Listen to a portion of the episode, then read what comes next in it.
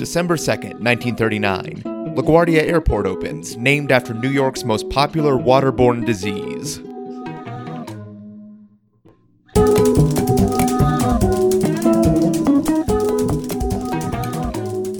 Uh, welcome to the Revisionists. I'm Brian Flynn. I'm Zach Powers. And your guest is a friend of the show. Uh, you know him, you love him. Welcome back, Steve Vanderploeg, everyone. Hello. Hi. Steve, thank you for Steve. Steve, I think you were on one of our very earliest episodes, right? The Caligula one, I think. That was Yes. a good two, two and a half I years that- ago. Yeah, that was like the second one. Yeah, I did that one, and I then- think You judged the um the John Lawrence one. Yeah. Yep. Uh, so you could go back and listen to those. The Caligula episode, I think, is the episode that the alternate history reoccurred the most of any alternate history we've ever done. So kudos that- to you on that.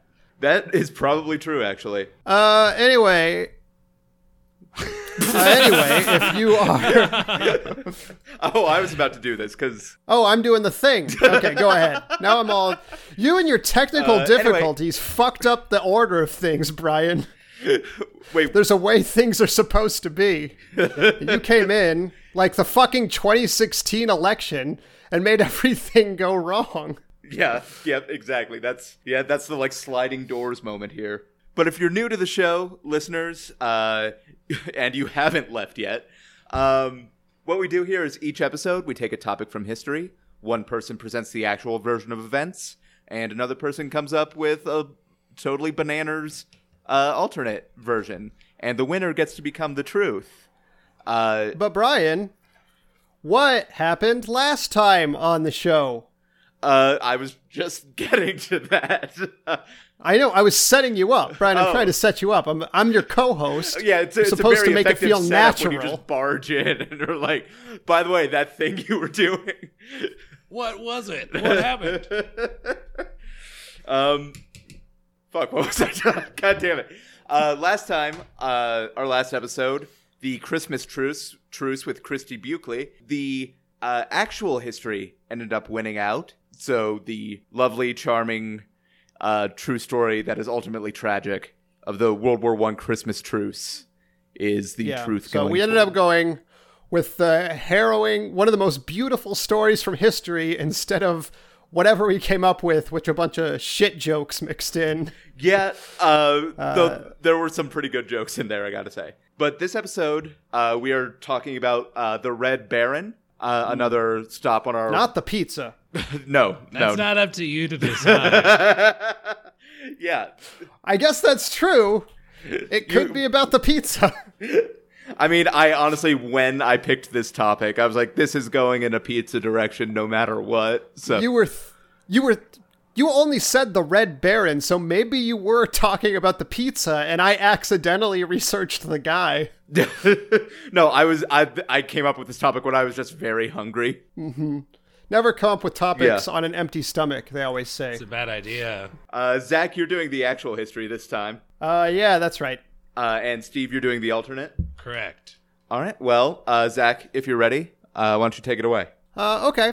Uh, so the man who would become the Red Baron. False. Was That's born. false. That's not true. This is not. This is not the 2016 not presidential generally- debate.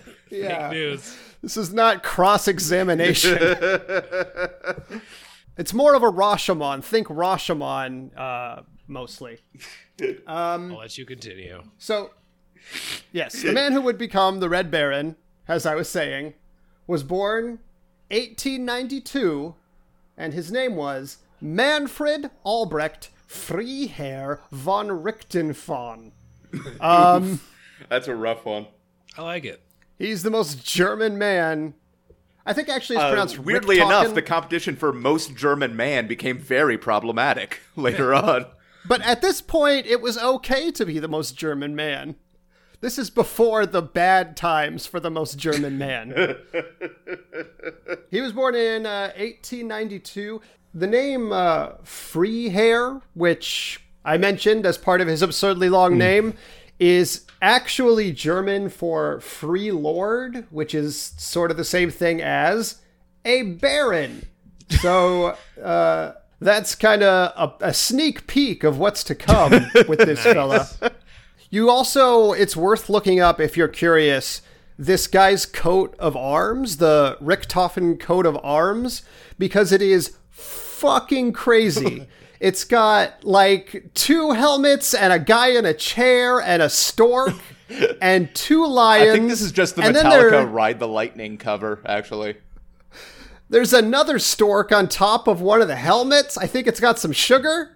It's fucking crazy. Wait. it's the weirdest coat I'm of arms to I've ever seen. as you say that, and it just It's on the Wikipedia page right under the main information on this guy. I, they went oh, overboard, in my personal opinion. Wow, that thing's intense. that is like, yeah, someone needs an editor in there. I like the crane at the top. Yeah, it's like the prequels of Coat of Arms. No one told him no when they were designing it. Um, anyways, his he was a rich Prussian, uh, but his childhood seems to have been fairly typical. Uh, he had a couple of brothers named Lothar and Bolko. Fuck So- off. Manfred, Lothar, and Boko. he also had a cousin named Wolfram. Okay. Um, yeah, this is actually more and more of a metal family's band the more I listen to it. Totally. Uh, yeah. I don't know why anybody hasn't adopted this aesthetic yet, but um, Oh, of liked- old Germany? Because again, problematic. but before that, this is Reich. This is Reich number two. We're not to Reich number three yet. Uh, yeah, but I just picture someone having to clarify that every 15 minutes. So you know he liked hunting and gymnastics and horseback riding, but uh, otherwise he had a pretty typical rich kid childhood.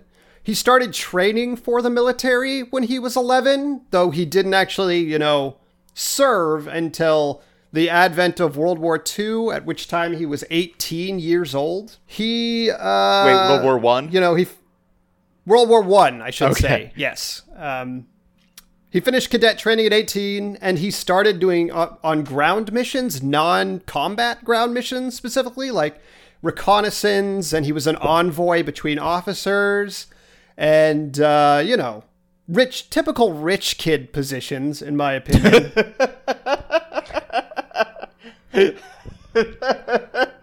But Manfred found these particular missions extremely boring. He uh, uh, purportedly once wrote, I have not gone to war to collect cheese and eggs, but for another purpose. I mean, to be fair, that sounds way better than what war actually is. well, apparently not to this guy who uh, wanted to do some fucking killing. He's killing. a baron. He is a baron. Also, when you said wanted to do some fucking killing, it I I, I heard it as wanting to wanted to do some fucking, Uh-huh. um, which was not what I anticipated. I mean, maybe he wanted to do I both. bet the Red Baron could- fucked. Yeah. I know. I pictured himself as like married to the planes. I don't know. I mean, he's a young, attractive war hero, a symbol of a nation. Mm-hmm. I'm sure he got, you know, he got some of that runoff. some of that widow. Some of that um, war widow. I'm not going to finish that Yeah. sentence. I, I was like, oh, no matter which way this goes, there's going to be something unfortunate. There, there's that was like no win situation. So, predictably, you may have guessed, he joins the uh, the German Air Force, um, and at this time, it's worth noting this is like the advent of flying. So, airplanes are pretty shitty. like, I, the wings are basically paper. And it's like a little metal tube you sit in that doesn't even have a roof. It's the worst. but uh, he joins uh, the the Air Force and he meets his hero, who's a guy named Oswald Bulleck, Oh. who uh, yeah, a German flying ace uh, at the beginning of the war, who Richthofen admired even after his own streak outshadowed Bullock's. Um, and this guy kind of became his heir and his idol. Uh, initially, the Baron flew uh, as um, an observer on a plane who's like the second in command. Sometimes they man the gun, sometimes not. Um, and he's suspected to have gotten his first kill while he was not flying, but it's unconfirmed. Just in a bar. well, yeah, like, well, he was the observer and he was manning the gun theoretically. Right. Um, but yes, or in a bar. Yeah. That too. Or just like Maybe he was driving drunk. flying in. Flying Yeah. drunk. Yeah, he got his first kill drunk driving. When he accidentally ran over a young British soldier. This was actually in 1905. Yeah. But uh, eventually he started flying himself, and while he was not good at it at first, like he was described as being a shitty second rate pilot, he kind of, you know, pull. he was like, you know, pulled through and practiced and put his mind to it. Pretty soon, eh, he really took to the air pretty good. Um, and uh, by September of uh, 1916, he had shot down his first enemy.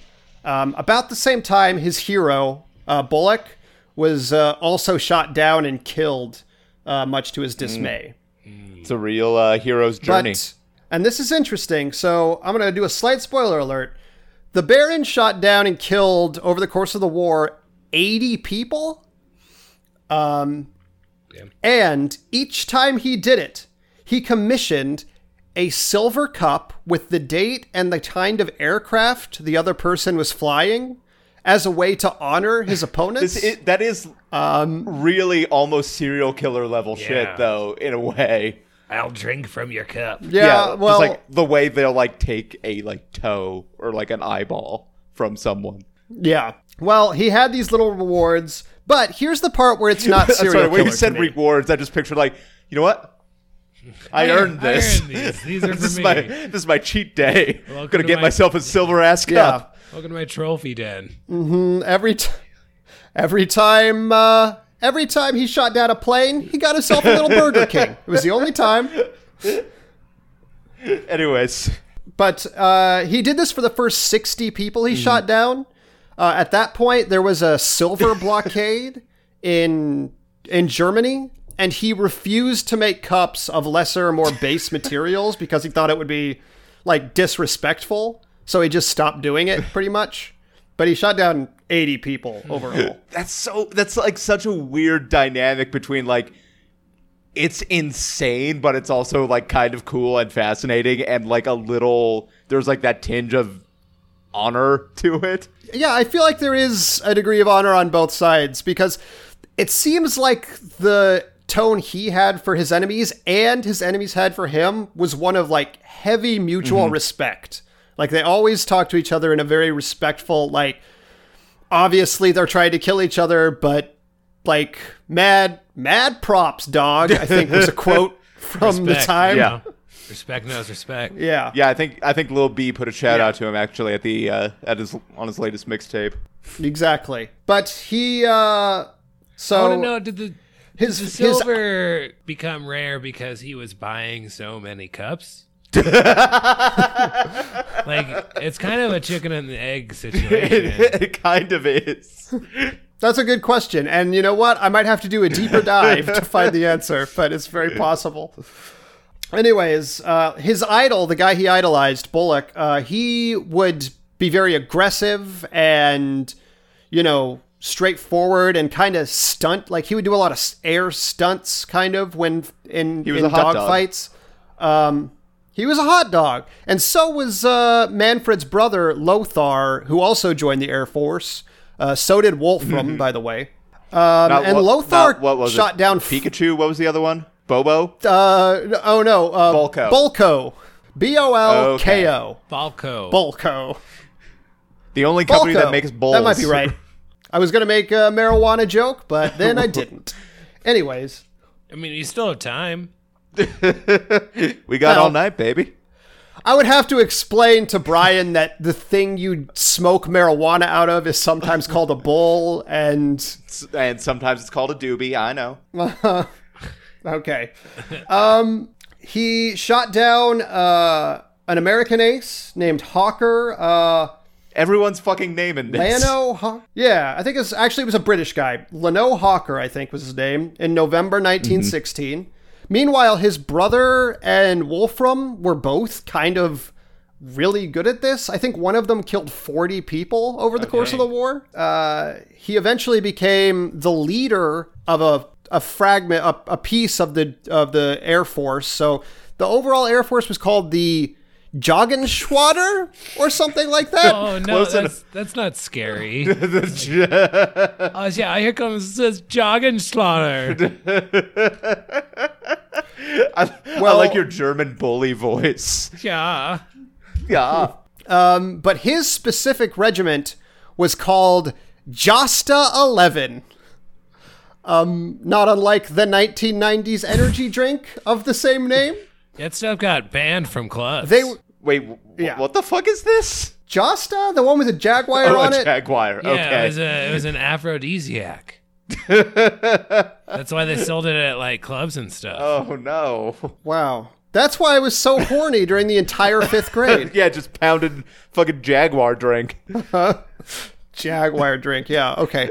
So uh, they were also called Josta 11, was also known as the Flying Circus because um, they were their planes were brightly colored. They were almost all red, which was a decision that he made for almost no reason. and they frequently had like tents when they moved, like from area to area. I don't know. I guess it was weird or dangerous to fly, but uh, yeah. His particular method was based less on stunts and more on uh, tactical maneuvers. So he would fly, he would get the sun behind him and dive bomb his enemies. Um, he was very careful. Like he had a reputation for being careful. Once, when he was in training, he risked flying through an active storm, and like I said, the wings of planes this time were basically paper. And after that, said, "All right, I'm never doing that shit again." Uh, and decided to be a little more careful. As a leader, he was known to be kind of humorless and unemotional and distant, uh, although some of his people in his command uh, dispute that and say he was like a pretty good guy. Um, I mean, either way, he sounds German. it, Yeah. yeah. So his peak was in Bloody April. Did I mention No. this already? Bloody April, which was uh, April of 1917, I believe. He killed in that month 22 people, four of them in a single day. That's uh, it's a lot of killing. Yeah. Um, I keep saying, I mean, like, it is killing, but it's Yeah. war. It's not like he's sneaking No, into it's- houses. It's like No, he- flying a and plane and strangle. shit. Both parties are trying to kill one another in these scenarios. Yes, yes, that is true. So he gets shot. He got shot down a couple of times, but the most significant was in July of 1917. Uh, in the ensuing crash, uh, he hurt his head, and uh, it's said that when he was like initially hit, his plane was hit. Uh, the head wound caused temporary blindness, but he still managed to land at least somewhat safely. I mean, he was he had to convalesce for two months in which he didn't fly. Uh, it said he worked on uh, an autobiography during that time, but it was later edited heavily, and he repudiated it. He said it wasn't what he wrote, and it's a bunch of propaganda bullshit. Okay. Like Um, the government edited it. Yeah, exactly. They made it like a German rallying cry for the people because obviously by this point he was like a hero of the German people. Later, so he and he refused to take a ground job. He wanted to get back up in the air after his injury. And uh, it's said that he might have had permanent damage because he was prone to headaches and like after flight nausea after this. Okay. But one day, uh, in uh, I believe it was September of 1918, he was back in the air by this point, and a Canadian novice pilot named Wilfred Wop Fuck May. off. The Wop is in quote. Oh yeah. I'm not kidding you. This is like the most podunk, like small town America. I got to get back to my sweetheart, motherfucker. I've ever heard of. Uh, the WAP is in quotation marks. Is it an Italian slur? I do not know. Yeah, that's um. Um. Oof. I mean, intentionally. It is an Italian slur. I don't know if it's intentionally It's an weird Italian in slur. Canada though. That's like a interesting. Old WAP was up in the air with his school friend and commander, Arthur Roy Okay, that one's Brown, fine. When uh, Pretty normal. yeah. When a firefight broke out, uh, the Baron was there, some of his flying circus was there, Wolfram, his cousin, was involved in this flight. But uh, Wop and the Baron got into kind of a dogfight at this point. And at some point, it's not totally sure who, but it may have been old Wop. Sorry I have to say Wop so much. Somebody managed to get a bullet into the Baron's plane. Uh, and it's you know it damaged his heart and lungs so intensely that he was said to have died very nearly instantly like within a matter of minutes if not seconds like probably seconds but he still managed to retain enough control to make a rough Jesus landing fucking- before even as a corpse. yeah, it's pretty spectacular. Some people who were the first to reach the plane uh, claim that his last words included the word kaput, which is, you know, German for dead. Anyways, uh, there was, um, you know, some people suspect because he was flying so carelessly and dangerously during that uh, particular battle, people suspect that his previous head injuries may have caused him to become more reckless, um, but it's not certain. Uh, regardless, uh, he was um, given a full burial, like all the, you know, all the trimmings, as it were. And soldiers from the opposing armies actually sent reeves that said, Our gallant and worthy foe on them. And there's rumors that opposing air forces did uh, flybys over the funeral as a sign of respect. Yeah. That probably Um, didn't actually happen, but that's cool. No, it's. I think it's some apocryphal, but there's rumors that it happened. So believe in the magical things if you want, people. It's worth noting he was eventually moved to his final resting place on uh, his family's grounds. But it's worth noting that when he died, he was 26 years old. Damn. Damn.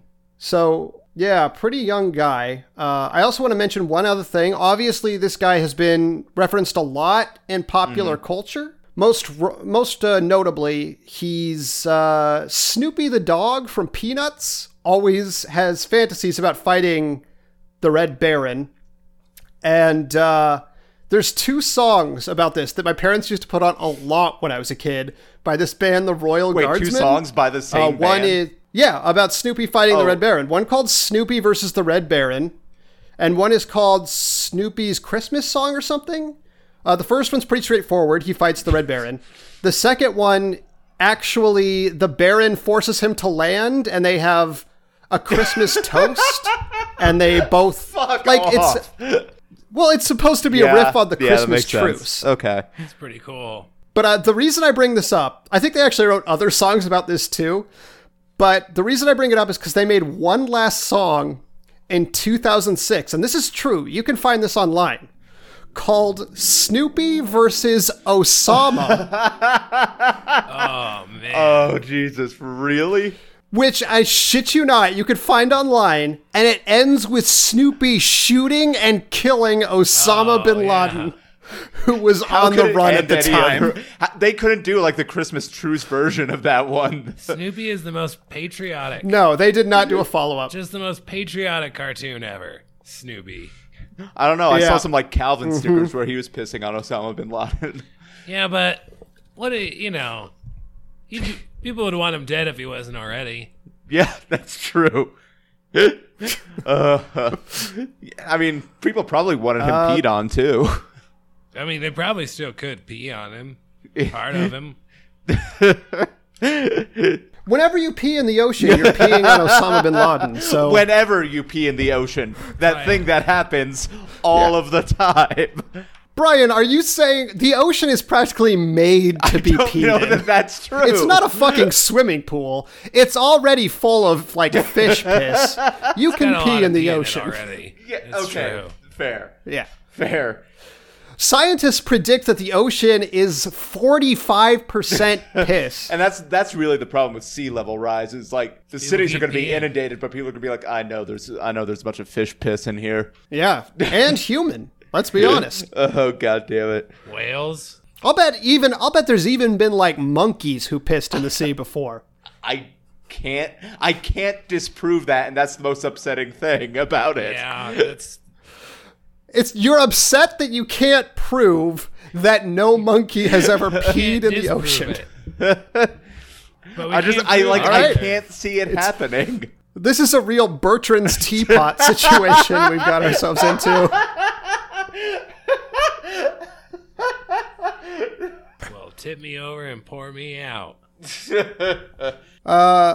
Yeah, that's uh, that's the true story of uh, Manfred Albrecht Freiherr von Richthofen, the Red Baron. Hi, my name is Paul Caroli, and I host a podcast called Changing Denver. It's a monthly show about our city's physical spaces, how we make them, and how they make us. But it's so much more than that. It's the conversations, ideas, and stories that define Denver's perpetual state of flux. Find more from our team at changingdenver.com and join the conversation on Twitter at Changing Denver. Denver's changing. We can help. Steve, whenever you are ready. Oh, I'm sorry that you guys had to listen to a completely untrue story. Thank you for apologizing. I don't think anyone's done that. what you just heard was so false. The Red Baron, Red Baron was really a humble man. hmm Uh, see, he grew up. He was young. He grew up in the Great Depression, and So oh, so after World War One. Uh, okay. After uh, my version ends with his Yeah. death. yeah, well, I mean, yeah, that's not the real Red Baron. Sliding doors. You see, Red Baron, you get in my head a little bit, but that's not the Red Baron. He was a very, very poor man, Mm. uh, homeless. He was adopted, uh, but uh, his his parents decided to get rid of him again.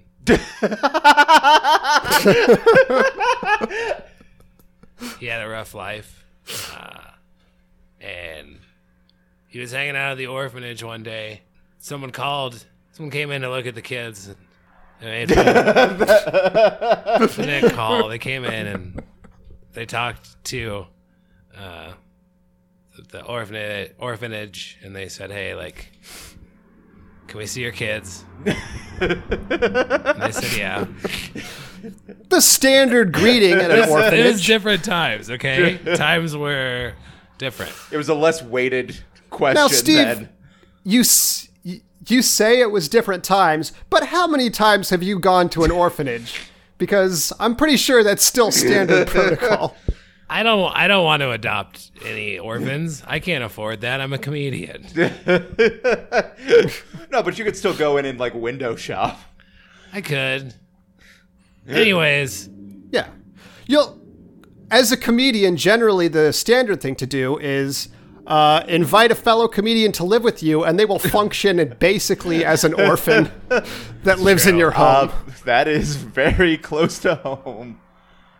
Uh, so anyways, they noticed uh, a child with red hair. And but when they saw him, he was stealing a potato from another child's pocket. you know, where you keep potatoes. And so the guy, well, uh, dude, they don't like the pocket's really the only thing they have. You know, like these are poor kids. they just have a pocket. like a pocket, and if you're lucky, a potato, an uncooked potato, just a raw potato, probably with spuds. Yeah. They my understanding is at the time they would just use uh, you know, clothespins or paper clips or something to just attach the pocket right onto their skin. Yeah, okay, if there wasn't, you know, if they couldn't afford sleeves, sleeves were, you know, It's A weird that each. clothes were sold entirely a la carte. Also, We call it bespoke. it's designer, you know, it's custom. Uh, but so the the two that were looking to adopt a child called him the Red Baron, called him Red Baron, as so that just kind of stuck. So he grew up legally with the name Red Baron. Uh, he didn't have a middle name, but he he what he was an entrepreneur of sorts. Uh, You know, he actually ran away from the orphanage, and what are you laughing at? This is true. He,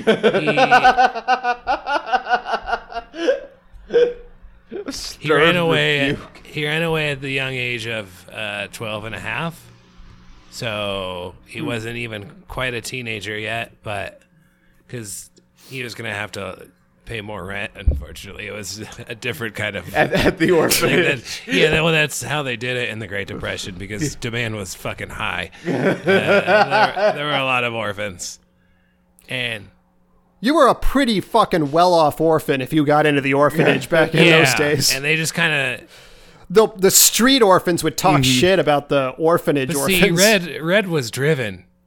He was driven to be the best. Uh, and the best so- orphan he could be. Well, no, he didn't want to be an orphan anymore. He Oh. decided he was gonna raise himself. well, that's a tough goal. He ran away. Like, if you ever see, I can't imagine anything sadder than a young child if asking them what they want out of life and them saying, "I don't want to be an orphan anymore." That, but see, that's what made Red so unique, and that's why he is in all of the history books, just for the, all the wrong reasons. uh, So he didn't get adopted. He ran away. Uh, during his mid-teen years, he was homeless.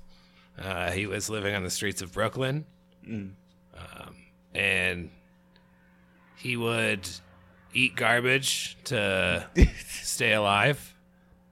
He d- didn't have any money, and he often would find that, ironically, two of the only foods that would last while freezing overnight in the street would be potatoes and mm-hmm. pizza. right, right.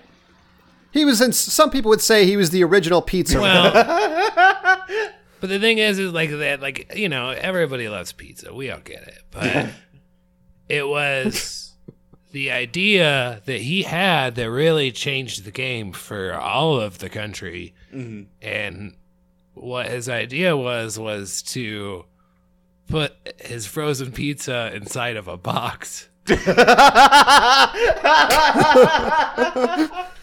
and so he cre- he looked at the material. This man looked at the materials available to him and said, "What can I do with these?" exactly absolutely but like you know it was a thin cardboard uh he only had like a two by two piece of like that good thick cardboard to lay on the ground because he just didn't have that but he got some thin like poster board and he just kind of folded it around the frozen pizza that he had taken from the dumpster and he decided hey what a great idea maybe maybe there's a market for this. pizza that is not on the ground. But yeah, well, just you know, you buy it in a box, mm-hmm. And so he started. He literally, this is like you know before health codes, but he literally would steal pizza and then cut it up into silly shapes like stars, moon shapes, to you know like Right. So I'm guessing a few sample shapes would be maybe hearts, stars, clovers, and his red balloons, perhaps? yeah, yes, you could you could say that it was No, no one remembers the Lucky was- Charms I mean, commercials. I do, yeah. I was gonna say, but it was, you know, uh, Lucky Charms kind of got the idea for their box from the from Mister Baron himself. Not the idea for the cereal, the idea for The the, package- I mean, the this was packaging, like probably the first like food box. Yeah, frozen food box, and cereal decided like, hey, we like the we like the cut of this box. Yeah. Because he started writing and drawing on the boxes, and people would be like, "Wow, what a beautiful box!" he would draw pictures of the pizza inside the box. Can I ask, Steve, when he drew pictures of the pizza that was inside the box, at first, was it like when they showed that old movie where the train comes at people, where they would just try to eat the box, not understanding? Uh, I mean, some people probably did. I'm sure. he had a, a couple uh, lawsuits against him. Mm-hmm. Um, one of them was people choking on the box, so it's very possible. But he won that actually. Uh, he won that case. Good. I'm glad we have tort reform, so that kind of stuff can't happen nowadays. Well, they were, you know, uh, he did lose the case. Um, one person was they they forgot to take their frozen pizza. It was it was another homeless person, and they were they were by a fire trying to warm up their pizza, and they didn't take it out of the box, and the box actually caught fire, and they're only they had one like warm wool mitten, but the wool was very flammable, mm-hmm. and it just kind of took them. The flame took them. oh wow, such And, poetry. yeah, but they had a friend who really cared about them. And Cared about them so much they didn't want him to burn to death. he, well, he, I mean, he might have burned to death still, but you know, there was a lawsuit that Red Oh, lost. so like the friend filed Oh. the lawsuit on their behalf. yeah, Okay. yeah. It's it's it's weird that this friend could file a lawsuit for them but couldn't like give them a home. Well, I mean, no, like, that's what they were saving. They were already gonna sue, you know, any corporation. The mitten company, the mitten company for their flammable No, mittens. they, you know, they were lucky to get a mitten back in the day. back in those times. This was a much harsher time. It was, and that's it's really like miraculous how Red rose from the bottom to you know a middle ground in the pizza realm. Not to the top. it's not a rags to riches story, but it's a rags to like Like everyone knows that his pizza sucks, but they still you know they'll buy it. Yeah. So you're saying in the pizza game, he started at the bread. He never made it to the cheese, but he I'm got to saying the he sauce. started at the box. But oh, okay. And he never got to the other side of the box. He just got to the pizza. yeah, this metaphor is very confusing. it is.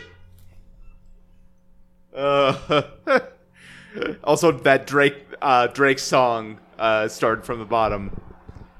Now I'm not a good. Now I'm stuck in a so- pizza. It's it's really less about the pizza and more about the box. Yeah, right. he right. created that box. Mm-hmm. Uh, you know, he had so many adventures along the way. Uh,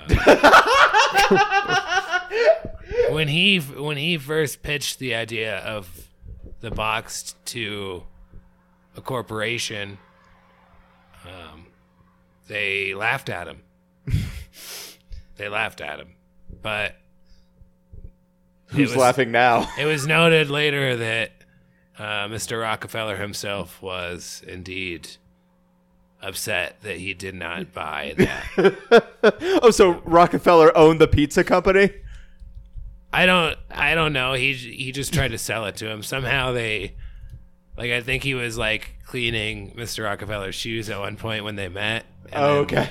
The guy's like, "Hey, if you ever want to clean my shoes again, Okay, I was going to say because it's like I guess it's like how the Newsies have access to both William Randolph Hearst and Pulitzer. I guess. yeah, yeah, they know." The, the times that you would, it was a street hustle. You would do anything. you do it. So was so as some some people might know, Rockefeller, of course, was famously uh, owner of an oil company. So was he interested in putting his oil in cardboard boxes for a while? Uh, No, but you know, like boxes around the oil, like the giant. What am I? What? Barrels? Yeah, barrels. Why? Why was that word not coming to me? You put the Okay, so like yeah, double put sealing. The, put the barrel in the box. Mm-hmm. That's a nice, like, Yeah, just extra packaging. yeah, it's a nice quality. Like it, it doesn't really hold my like. Well, yeah, just one barrel per box. if that barrel falls over, like that box is completely ruined. but so the box really isn't doing shit. it is though. It, it is it's aesthetically. you're right, Brett. It's it's extra packaging so you don't damage your oil during transportation. I mean, also if you froze the oil, now we're talking. You know. How? How? How does that make it better? Because that's what the point of the box is. oh yeah, okay. Okay, sorry.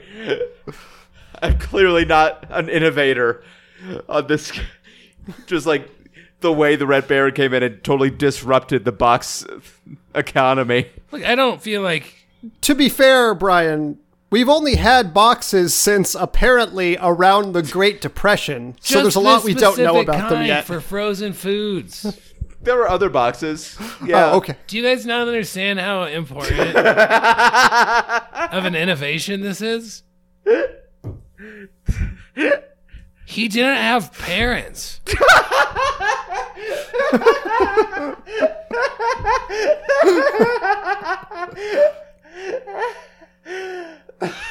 God damn it. Just the way you sounded sort of wounded when you said that. He didn't. Poor Red. Oh, Steve, All thank right. you. I don't. I know you guys are still not understanding the impact that this had. He. It was his idea to if you cut out the the label, the barcode, and send it back, you would get like three cents credit. Which was a lot back then. A lot. It was actually What about- only a did half he do- cent back then. okay. Yeah, it was a hay penny. Um, did he do box tops for education? Was that him? Uh, it was similar, but it was more to like, you know, g- get rid of tuberculosis and shit. okay. I thought it might be box tops for portions of clothing. no, he didn't. He was actually kind of a weirdo who had some sexual allegations, like against himself. Oh, Jesus Christ. Yeah. Ah. oh, oh, oh, oh, Ooh. collar tug. I mean, uh, you know, but the box really. This honestly reminds me of the Hudsucker proxy. Yep, I can bit. see that. Before we delve any more deeply into that, let's. Uh, Steve, thank you. yes, thank you. Um, before we move on, listeners, uh, just want to remind you of our Patreon page uh, where you can help support the show and uh, help us get new equipment because I have a bad feeling about my computer. Um, and we have some great rewards there, and you can buy your right to vote. Uh, you can also check out the website, revisionistpodcast.com, where you can leave us a question, uh, ask us a comment. Um, I did those backwards. And uh, one thing that is super helpful for the podcast is uh, rating and reviewing on iTunes. Uh, that is like mad helpful. Uh, you can find us on any of the social media platforms Facebook, Twitter, Instagram, uh, at Revision. Just log in. It doesn't matter what you write. Give us five stars and just type in he didn't have parents. and as long as it's five stars, that's fine. Exactly. Um, we're also a member of the Denver Podcast Network. Real quick, I do want to extend my apologies to uh, Daniel Aarons, Chela Negro, and Leighton Peterson of Discover Weekly for me fucking up their names so royally on the last episode. Um, but you should check out all the shows on the Denver. And a preemptive apology for fucking up their Yep. names on this episode as well. Um, uh, one of the uh, one of the shows on the Denver Podcast Network is the Denver Pizza Podcast, uh, which is a show hosted by uh, Paul Caroli, also of uh, Changing Denver, which is another podcast on the network, uh, where they rate and review every single pie in Denver. Uh, I've been on the show. Uh, we had an unfortunate choice of pizzeria. Um, but uh, it's a really fun show. Please check out the Denver Pizza Podcast. And a very appropriate plug for this Yeah, episode. yeah, Yeah. Didn't even think of that. Um, Steve, uh, coming up on the uh, the Friday after this is released, uh, December eighth, you're hosting the three year anniversary show at Chain Reaction Brewing. Yeah, yeah. It's uh, I'm really excited for it. It's kind of like a best of 2017. Oh yeah. It's you know, there's only one headliner, but four of the comics on it are all headliners. So Yeah. pretty solid lineup. and Chain Reaction is a fucking amazing show. Um, They got they got good beer. yeah. Uh, so if you are in Denver, check that out. Uh, it's yeah, it's one of my favorites. Um, as for me, uh, Nighttime Tonight exists. Uh, it's a show the third Thursday of every month, live late night show. The next one is coming up uh, December twenty first, and uh, we typically collect for a different charity each month. That month, though, I'm going to be asking people if they have extra coats or toys to bring in to donate. Uh, we're going to be sending those along um, to. Going to edit this out till I remember to uh, the Gathering Place, which is a local shelter for women and children. Uh, so if you are in Denver, come down to the Deer Pile, uh, December twenty first at nine, and come to. December 21st? That's uh December 21st is the solstice. So go down to the deer pile and maybe there'll be, you know, an old-fashioned solstice orgy Ma- going on during I would nighttime be- tonight. If honestly, if I run out of ideas for writing, that might be what we have to do. So, um, do or don't come down to the deer pile for that. You're Uh, really selling it. come down. It's going to be an awesome show. Um, uh, another thing to check out is Cherry Magazine, which the winter issue should be coming out soon. Uh, it's it's a great uh, publication. You can find hard copies around Denver, or you can get digital copies uh, by donating even, I believe, one dollar on their Patreon. Uh, so check out Cherry Magazine and uh, Rotten Girl Press, which publishes that. But now is the time for judgment. And I was honestly, I was torn for the longest time, uh, up until Steve convinced, I think, all of us with he didn't have parents. He didn't have parents. Because I feel like voting against him is a vote against an orphan when I don't Yep. know that I can do that. Um, but both of you did a really great job this time. Holy shit. Um, and listeners, uh, the vote is now open. Uh, so you can cast your vote on the Patreon page. Uh, but I think that'll do it for this episode. Uh, for everyone here at the Revisionist, I'm Brian Flynn. I'm Zach Powers. Have a good time. Bye. Bye. Bye.